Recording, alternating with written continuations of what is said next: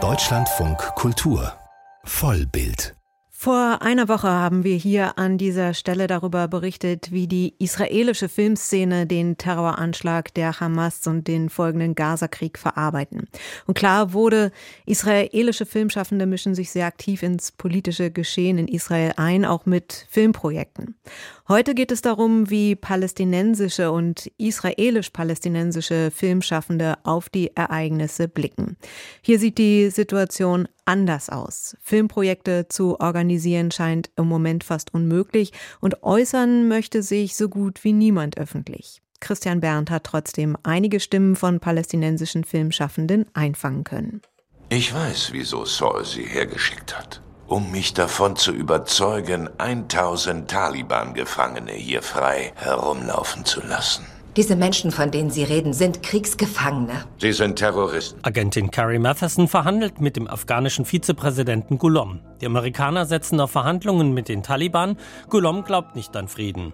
In der achten Staffel der US-Serie Homeland spielt Mohammad Bakri den afghanischen Vizepräsidenten. Bakri ist der berühmteste palästinensische Schauspieler. Der 69-Jährige lebt in Israel und hat auch einen israelischen Pass. Er lebt in dem Dorf, in dem er geboren wurde, im Norden Israels, sagt Bakri. Der Schauspieler hätte jetzt drehen sollen, aber angesichts des Krieges wurde der Dreh nach Zypern verlegt. An einem Film zu arbeiten, käme für ihn aber im Moment sowieso nicht in Frage. Er sei mit dem Krieg beschäftigt, er könne derzeit nicht denken oder künstlerisch arbeiten, alles sei blockiert. Bakri kritisiert scharf den Gaza-Krieg, den Israel gegen die Hamas führt. Er sei sehr traurig darüber, was am 7. Oktober geschehen ist. Er fühlt gleichermaßen Trauer über die israelischen und die palästinensischen Opfer, sagt er. Aber er hält die israelische Reaktion für unverhältnismäßig. Uh, die Zerstörungen und das Töten von unschuldigen Menschen und Kindern sei nicht gerechtfertigt, meint Bakri. Mit dem israelisch-palästinensischen Konflikt beschäftigt sich Bakri seit Jahrzehnten. Er hat selbst einige Dokumentarfilme zum Thema gedreht, darunter Jenin Jenin. In dem Film setzt sich Bakri mit den Gefechten zwischen bewaffneten israelischen Soldaten und Palästinensern in der Stadt Jenin im Westjordanland 2002 auseinander. Es war die zweite Intifada. Israel startete eine Militäroffensive, weil aus Jenin etwa ein Drittel aller Selbstmordattentäter kamen. Bei dem Einsatz starben zwei Dutzend israelische Soldaten und über 50 Palästinenser. Die palästinensische Seite sprach bei den getöteten Palästinensern von Zivilisten, die israelische Seite von Kombattanten. Bakri interviewte für den Film die Bewohner von Jenin.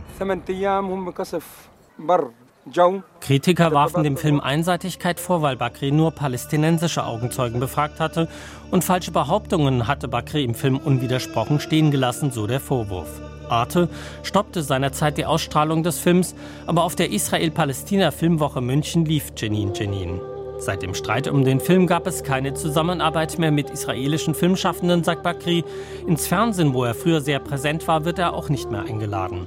Aber auch er wolle im Moment nicht mit israelischen Filmschaffenden zusammenarbeiten. It's impossible now to work with Israeli es sei für ihn im Moment unmöglich, mit israelischen Filmemachern zusammenzuarbeiten, und so ging es auch vielen anderen israelisch-palästinensischen Filmschaffenden. Bakri hat es immer als seine Aufgabe bezeichnet, für einen Dialog zwischen Israelis und Palästinensern einzutreten. Bakri hofft, dass Israel verstehen werde, dass die Besatzung enden müsse. Es müsse zwei Staaten geben, denn so wie es jetzt ist, könne es unmöglich weitergehen. Bakri war der einzige angefragte palästinensische Regisseur, der sich im Radio äußern wollte. Einige haben sich nur bereit erklärt, ohne Mikrofon zu sprechen. Die Verzweiflung ist deutlich zu hören. Ein Regisseur erzählte, durch die jüngsten Ereignisse sei seine Realität verloren gegangen. Anne-Marie Sier hat sich schließlich bereit erklärt zu sprechen. Die palästinensisch-amerikanische Regisseurin wurde als Kind einer christlichen Familie in Bethlehem geboren und lebt seit dem College in den USA. Sie hat alle ihre Filme wie Das Salz des Meeres in Israel und den Palästinensergebieten gedreht. It's the blackest, bleakest Sie meint, es ist der schwärzeste, düsterste Moment. Sie wollte kürzlich mit dem Dreh ihres nächsten Films in Israel und den Palästinensergebieten beginnen. Das Team war schon vor Ort. Jetzt ist alles gestoppt. Cinema making films is the least of our worries. Filme machen sei gerade die geringste ihrer Sorgen, trotzdem wird sie weiter hier drehen, sagt sie. Es